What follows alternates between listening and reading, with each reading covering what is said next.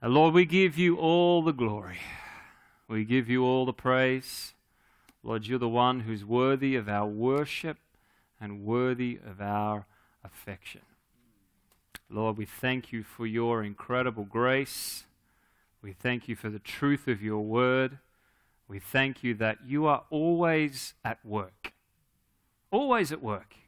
In our lives personally, in our midst, all around us. And Lord, would you give us the grace to see what you're up to, even in the midst of distractions and noise and all that comes with a life of busyness. May this be a holy moment even now as we turn to your word, Lord. I pray that you would come and you'd accomplish through the power of your Holy Spirit everything that you desire, nothing more and nothing less. Lord, may the truth of your scripture bear fruit, a glorious harvest for your glory. We pray, and we come willing, we come in adoration and awe, and we come ready to hear what you have to say to us this morning. We pray in Jesus' name. Amen. Amen. Well, if you're coming late, grab your Bibles with enthusiasm, with readiness, with purpose. And before you automatically flick to 1 Peter, because if you've been around, who's already there? Who's already in 1 Peter? We're actually going to go to Psalm 24 this morning. Just thought I'd keep you on your toes. But we have been in a sermon series in 1 Peter, and I intend to continue that series. Peter, of course, talking about true grace. And he's painted this incredible picture. And we just have this Sunday before we launch into Missions Month, so I didn't want to launch into the next flow of Peter's thought. And he'll continue, as we'll see in future weeks. He talks about this grace, this true grace, not that we get, but that gets a hold of us. And that grace fuels this life of radical love, a life of radical worship, and a life of radical mission. So that's where he'll continue. But for this morning, I feel to just continue with the place that we finished the end of last week's service. And there was a sense of just standing back, which I think we need to do often in our lives, to just reflect upon, to behold, to bask in the glory of our God. The glory of our God. And I woke up last Sunday before church. I was seeking the Lord. And I particularly had Psalm 24 on my heart. That was the psalm that he really placed before me, and this week I've just been meditating upon it, been pondering it, and I feel there's a couple of things in here for us. So if you want a sermon title for this message, I've simply called it A Psalm in Season. A Psalm in Season. So let's read Psalm 24. It's a psalm I'm sure that most of you would be familiar with, a psalm of David. And then there's three aspects of this in particular that I'd like to bring our attention to. Psalm 24 verse 1 says this, "The earth is the Lord's and the fullness thereof." There's not many better places to begin than that, is there? "The world, those who dwell therein, for he has founded it upon the seas. He's established it upon the rivers. Who shall ascend the hill of the Lord? Who shall stand in his holy place? He who has clean hands and a pure heart, he who does not lift up his soul to what is false, who does not swear deceitfully, he will receive blessing from the Lord, righteousness from the God of his salvation. Such is the generation of those who seek him, who seek the face of the God of Jacob." Selah. "Lift up your heads, O gates, and be lifted up, O ancient doors, that the King of glory may come in." Who is this King of glory? The Lord, strong and mighty, the Lord mighty in battle. "Lift up your heads, O gates, lift them up, O ancient doors, that the King of glory may come in." Who is this King of glory? The Lord of hosts. He is the King of glory. Amen. Amen to that. Wonderful psalm, isn't it? And there's some debate as to exactly what David was seeing as he penned this psalm. Some commentators suggest that perhaps This was referring to the moment when David brought back the Ark of the Covenant, which of course represents the presence and the glory of God under the Old Covenant. And he brought that back into the streets of Jerusalem. Other commentators suggest that perhaps this was referring to the triumphal entry, which would come some centuries later as Christ himself rode upon the donkey and was proclaimed to be Hosanna, Hosanna, they said. Glory to God. Proclaimed to be the Saviour. Neither of those pictures quite capture, I believe, what Psalm 24 is saying and suggesting to us. And I would suggest that this is a picture of God's heart for his people. Now, perhaps it applied to those two moments. Perhaps it applied to many other moments. But I do believe there is an application for us today. We see just in the psalm itself, there's three sections. In fact, some scholars have suggested that this could be three psalms that were compiled together. That particular theory doesn't hold much weight because they are certainly related. But it begins in this place of recognition. You could even say revelation of an understanding, this moment where the author David is just recognizing who God is. He is God. In the beginning, God. What a wonderful place to begin anything with. It then moves from this place of recognizing or revealing who God is to this place of reverence. There's this picture of, as David cries out, he says, well, who could ever come into the presence of God? Who could ascend his hill? Who could ever stand in his holiness? But he continues and says, there is a generation, not just a person, but there's a generation with clean hands and pure heart. He calls them the generation of Jacob, who will seek after God. And there's that sense of reverence, of awe and wonder, of holding him in high regard, but of pursuing and seeking after him, of responding to the revelation with seeking hearts. And then in response to the seeking hearts, we then see this picture of the King of Glory coming. It's like the people respond to the revelation, and then God responds to the people who are seeking after God. It's one of the most wonderful proclamations, the King of Glory. And in fact, the ESV slightly distorts the meaning. It says, lift up, be lifted up, that the King of Glory may come in.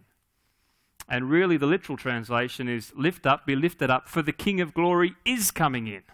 There's the picture there. It's like the city walls, the gates, thinking of the context of this particular passage, and the glorious procession of the King of Glory, it's coming. So the picture is not, well, let's get ready because maybe, hopefully, he might come. It's like, no, he's coming. He is on his way.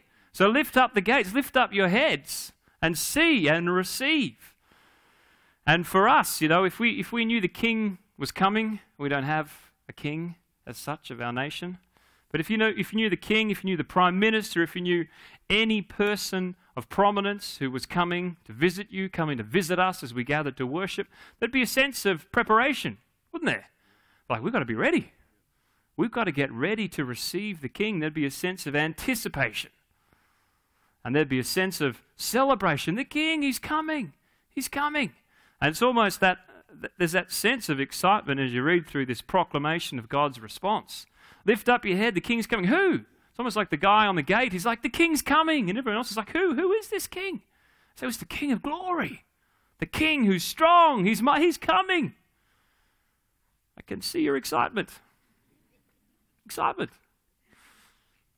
So let's look at these three aspects, these three sections of this psalm.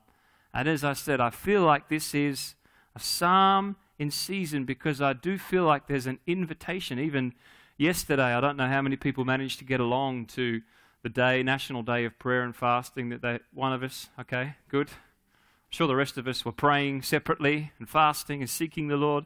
But the focus was really, revival, was seeing God do something in our land and in our nation. I mean, isn't that our desire?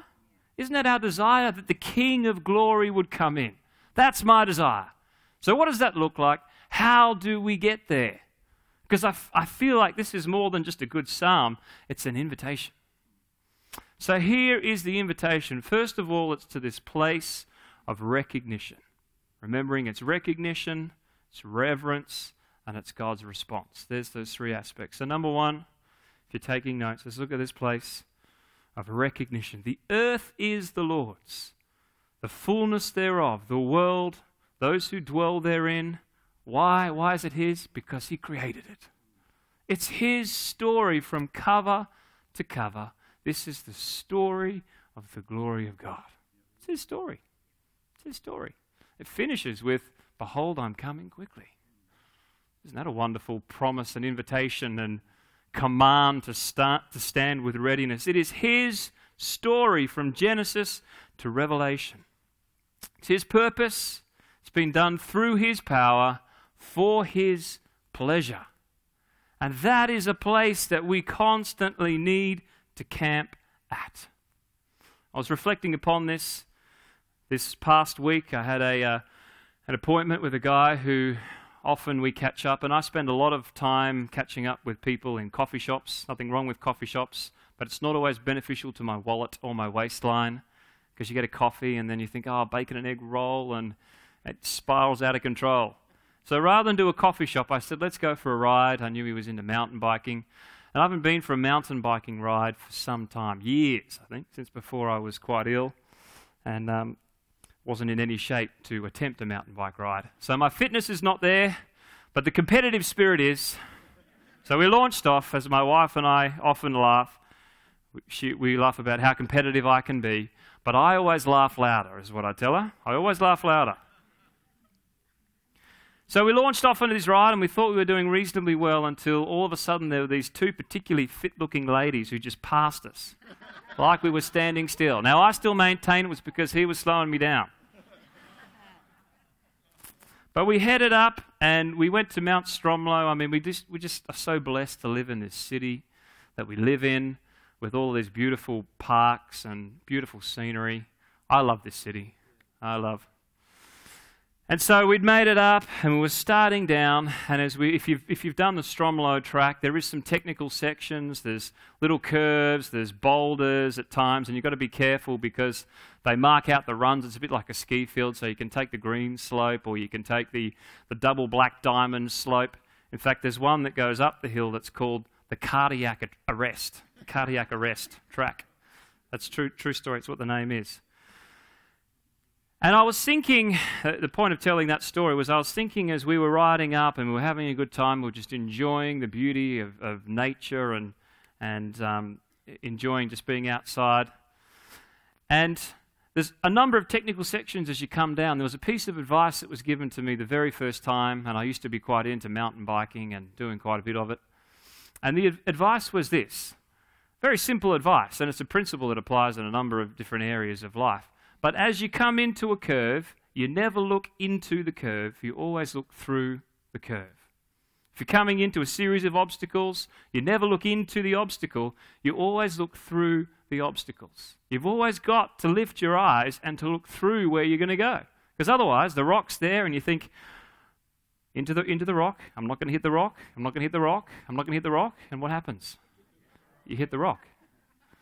You head into the curve, you think, well, I'm not going to get stuck in the curve, I'm not going to get stuck in the curve, and what happens? You end up eating the dirt of the curve. Or like you did the first time many years ago, I went across this narrow technical section, and it was a log that spanned a little ravine. It wasn't particularly deep, it was a few feet deep, and I got halfway along. And what do you do when you're up high? What's your first natural response? You look down. And do you know where I ended up? I ended up down. I ended up in the ravine. So there is this principle in mountain biking, as in life, you never look into the curve. You always look through the curve. You've always got to remember where you are going. And I say that for this reason. I think sometimes if you're anything like me, and I know you're not, praise God, but if you're anything like me, there are times where not only am I looking into the curve, but I really enjoy looking into the curve. In fact, I just like to get in there and really wallow a bit in the midst of the dirt. If you think you're a good wallower, I'm sure I can outdo you in my wallowing. I wallow, and I allow things to affect and to change my perspective. I get distracted, and not only then am I miserable, but I make sure everybody around me is as miserable as possible. I complain and I whinge, and as I said, I'm sure nobody else is ever like that, ever. And I had one of those moments And I was whinging and complaining and, Lord, why bother? Why didn't you just come and save the dogs? They're nice companions and, you know, why bother saving us? We just mess up and we make mistakes. And the Lord just said to me in that moment, very gently and gracefully, he said, Andrew, how's the dirt tasting? How's the dirt tasting? Because the truth is, there is a glorious God who is demanding our attention. There is a call to look through anything to see his purpose and plans, and particularly in a year where God is really leading us into some things. He's saying, look through. Just look through. Keep on looking through. Do not be distracted. Do not be dismayed. Do not be disappointed. And I say that particularly to make one point. I was just seeking the Lord this past week, and I felt like the Lord, the Lord did. He gave me this dream, and I don't want to share the details of the dream because it was something personally for me. But in the midst of that dream, the Lord was challenging me on a few areas, but he said this. He said, there is at this particular moment, and his phrase was to me in my dream, I heard this very clearly, he said, there is a spirit of discouragement.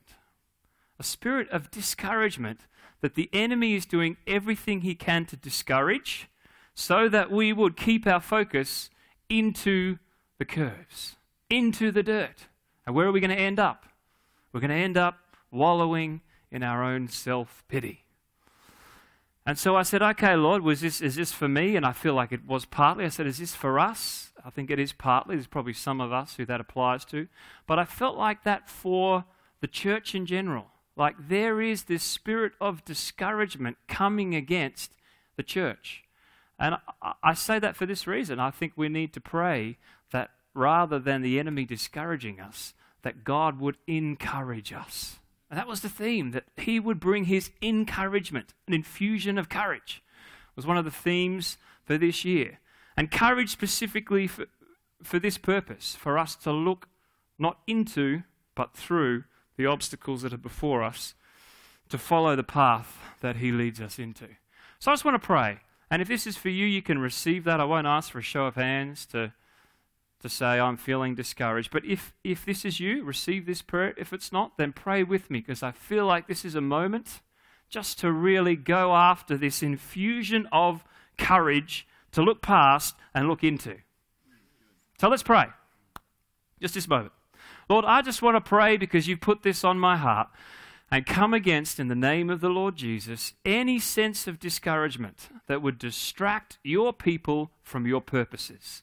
And Lord, I pray that specifically for anyone in this room, that where there is discouragement, that you would bring an infusion of your courage, that you would encourage hearts and encourage in a way that causes people to lift their eyes and to see again this glorious God and the path that you lay before them. But I pray in a broader sense too, Lord. I pray for an encouragement of your church in our city, in our nation, and even in other parts of the world, Lord, that there would be a breaking off of the sense of hopelessness, that there'd be breaking off a sense of this discouragement that would distract. I thank you that this is a glorious hour. This is a time like no other to be alive and to be pursuing your purposes and plans in the midst of the nations. And Lord, I ask that nothing would hinder us in our pursuit of you. And everyone said, Amen. Amen. So let's just pray. I have that sense for us to pray and seek the Lord for an infusion of courage to break off discouragement. We've got to move along. So that's the first point. This psalm begins with this place of recognition, and there's many other things that would distract us. Time doesn't permit us to go into them, but there is a glorious God demanding our attention. And then I love this second stanza, the second scene that's described in this psalm. There's a people in response to their reverence. Who could ascend the hill of God? Who could stand in this holy place? And yet there's an invitation for a generation to come after God, those who would seek him. And there's two things that define their seeking. Number one, there are people who seek his face. That's what it says in verse 6. They seek his face and not his hands. I know it's a simple thought. I know we've probably all heard that before. But I want to ask us this question. Do we seek God? Because most of us would say, yep, we seek God. We're a seeking people. We seek and we desire God. Do we seek God because he is attractive? Or do we seek God because what he has is attractive? See, we have to be careful because so often, we don't mean to do it, I think, oftentimes, but we reference our walk with God all in terms of what he's doing, what we want him to do. I want God to do this. I want God to do that. I'm seeking God for this. I'm pressing in for that. Now, I don't want to discourage you from pressing in for anything. That's not my heart at all. But, you know, if we're pursuing the gifts over the giver, that's nothing short of idolatry. We've got to check our motivation. Here's a saying I saw. It's a funny, humorous statement, but it's got some truth to it. It goes like this. If I had $1 for every time a woman found me unattractive, pretty soon women would start to find me attractive. I thought that was good. But there's some truth, isn't there? And so often, without even thinking about it, what people can do, what God can do, can very subtly take precedence over what he is. Is there a place in our seeking God, seeking him just for him? Not for what he can do, not for anything he can provide, but because he is God and he's worthy. This is a generation who seek his face. You see, here's the question as well that I would pose to you. Now, what if, and I don't want to, as I said, I don't want to diminish your passion and your desire to go after what the Lord says that you're to go after. If you're pressing in for healing, if you're pressing in for breakthrough, I believe it's a year of breakthrough. I believe we're to pursue God for things. I'm not in any way trying to diminish that, but let me say this. What if healing wasn't the greatest gift, but in fact, instead, his presence was in the midst of pain? What if our strength and self-sufficiency wasn't the greatest gift, but his grace in the midst of our weakness? What if success and influence and prosperity wasn't the greatest gift, but his riches in the midst of our poverty? What if it's the loss and the struggles of life that give us the greatest reality of his goodness and his grace and his mercy and his love? What if the greatest gift was in fact him all the time?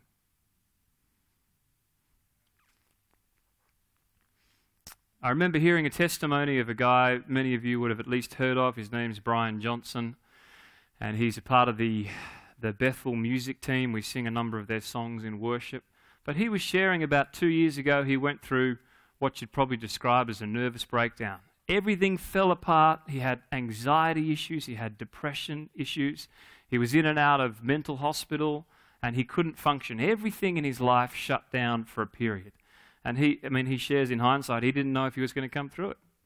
He didn't know if he was going to spend the rest of his life in that condition. And by God's grace, he did eventually come out of that season of where he had nothing left. Nothing left. And he made this statement in reflection. And I've been pondering upon this, but he said this. He said, "Consider it a gift when all you have left is him." Consider it a gift when all you have left is him. If he was the only gift, would that be enough? And as I said, I say all of that to say there is a place for the seeking of God for who he is. When he's our everything, he will be our everything. But is he our everything or is he our something? So there's a second aspect to this. There's a seeking generation who seek him, for his face, not his hands. But there's also a seeking of God with reverence. It says he's holy. He who has clean hands and a pure heart, who does not lift his soul to idols, doesn't worship. It's this passion to seek God. It's this awe and this reverence, this intention to pursue God with purpose. And I have a personal bugbear, and I know some of you do as well, but it's with this obsession that we have with our mobile phones. Not that there's anything wrong in and of themselves with mobile phones, unless they're not Apple iPhones. Anyway, let's move on. But we were at the movies the other week, and someone had blessed us with some Dendy Premium tickets to go see a particular film. I don't know if you've been to Dendy Premium. It's the big lounges. And it costs certainly more than a normal movie. And you order your food and they bring in your food. And it's a lovely experience. But I could not get over The amount of time that people spent, and presumably you go to the movies, there's two seats next to each other. Presumably they're not there just by themselves. They had someone sitting next to them. You go with a friend or with a spouse. It's a date night. But literally, the amount of people that spent the entire evening, even through the movie, on their mobile phones. And then, bing, and I mean, you pay all this money to come and sit on your phone. I just can't understand it. My wife said with frustration many times, she's a teacher, she goes into places and kids will be there all on their phones. And you want to take the phone and just slap them around the head. But we've become this people, I would call it, for lack of a better word, irreverent. We are an irreverent people. And all of that to say we've got to be careful that our irreverence, because we are an irreverent society, doesn't infiltrate the church. And I would say so often it does. John Bevere tells this story, and I went and looked it up because I remembered it as I was preparing the message. I thought, I'm going to use that illustration and refresh my memory with exactly what happened. So he tells this account. You may have heard of him. He's an international speaker. And he went to a national conference in Brazil. This is at least a decade ago, if not more. He was invited to be the keynote speaker, and he'd done some preparation. They'd got all the churches together in Brazil. They'd gone over there. There was a big who's who of Brazilian conferences. Thousands of people in a stadium. And so they'd launched into worship, and he said it was a fantastic worship team. The music was just incredible. But he said he stood there in the midst of this stadium, thousands of people, the worship was going on. It was all wonderful. And he said, and yet something was wrong. There was just not a sense of the Lord's presence at all. And so he said, God, I don't understand it. Like, what's going? We've got a stadium. We've got filled with believers. We're here to, proclaim the name of Jesus. I've got a great message here. The worship band's playing. What is it that we are missing? Why is it that you're not anywhere to be found in the building? And the Lord just prompted him and said, look, John, have a look around. And so he had a look around. He looked up at the stands. He turned elsewhere. And he said, everywhere I looked, it was like this. There was people that having conversations. There was others who were on their phone, text messaging. He said, I saw someone who just popped off to get another bag of chips and come back like it was some football game. And he said, there was a stadium full of disinterested, disengaged people. They were there in presence, but there was no sense of reverence at all. So they got through the worship time, and this continued, and they introduced him as the keynote speaker. And he came up to the platform and he said, I just physically couldn't say anything. I just stood there in silence. I didn't say hello. I didn't say it's great to be here.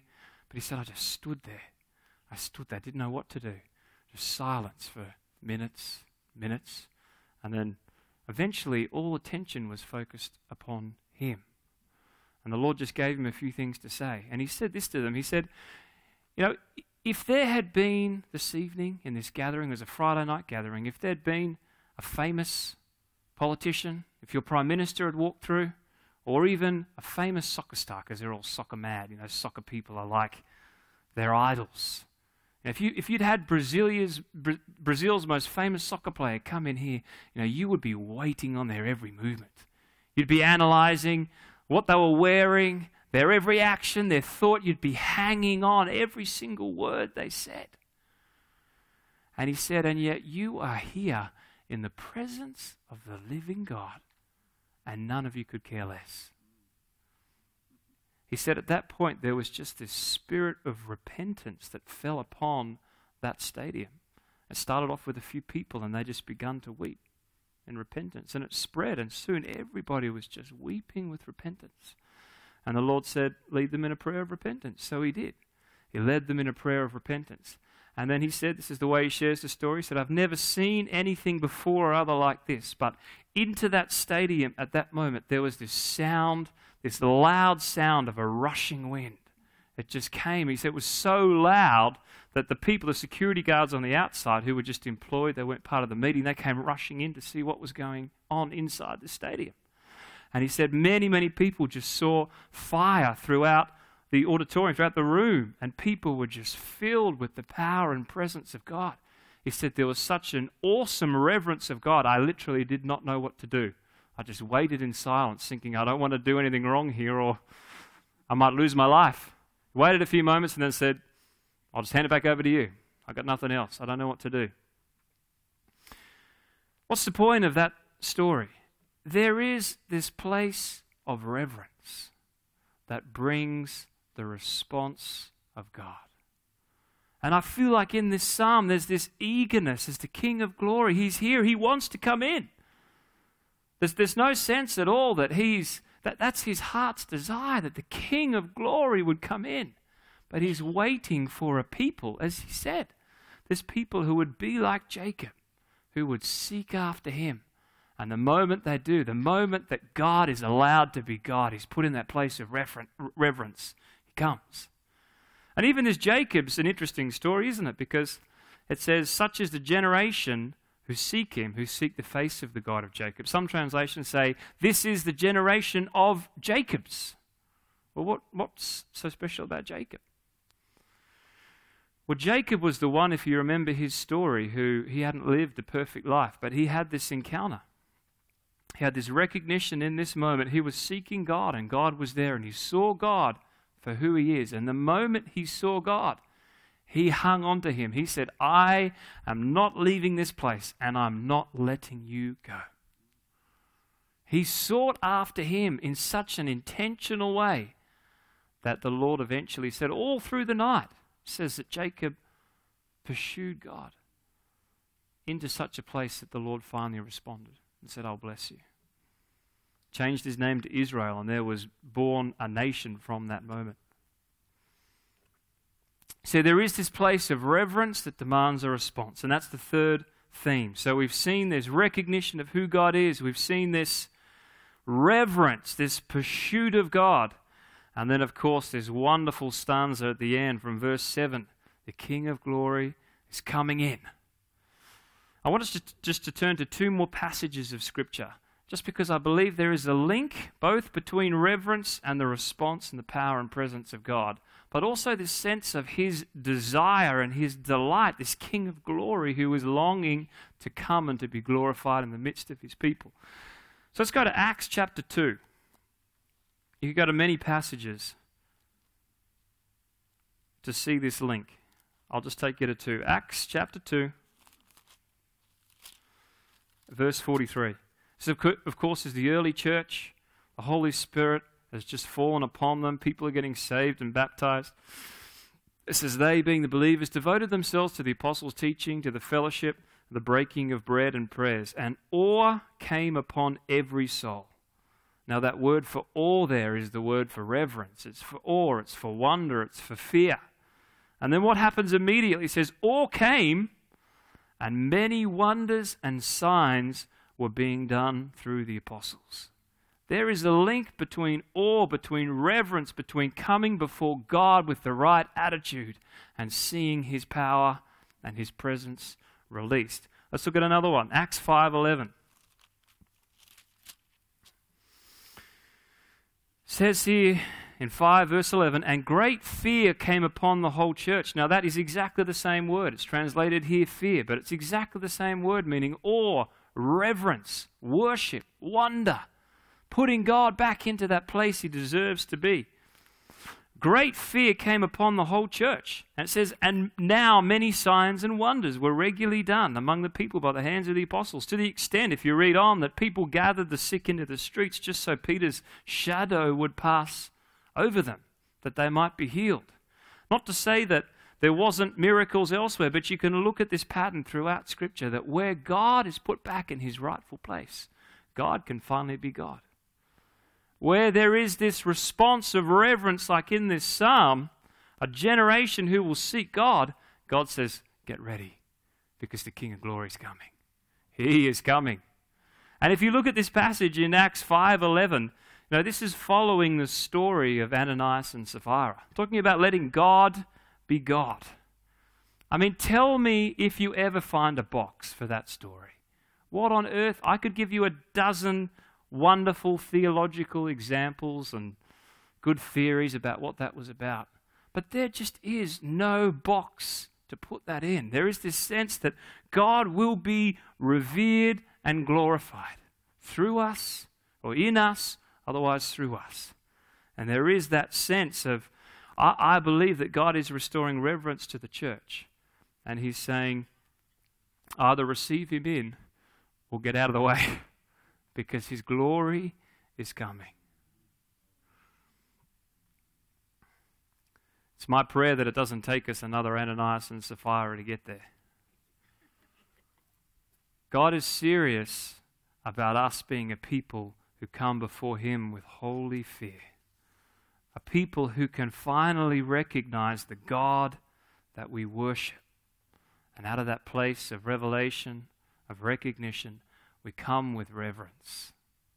We come with a desire to seek him, holding him in the highest regard. Like Jacob, we will not let you go. And then you wait and see and watch with wonder for the King of Glory to come in. We are in a season, I believe, where the Lord is saying it's time. It's time to just stop playing games. It's time to stop living with one foot in the world, one foot in the church. It is time. It's time for his glory to come. And he's looking for a people who will seek his heart, seek his face, seek after him. There is a higher calling. There is a higher calling for us to live in recognition, to live in reverence, and to wonder at his response. Let's pray.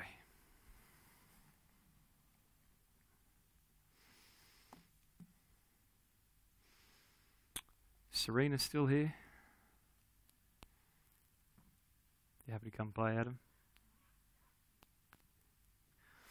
And we had a sense just at the earlier service, there was some who had to head away, but there was many people who just wanted to stay.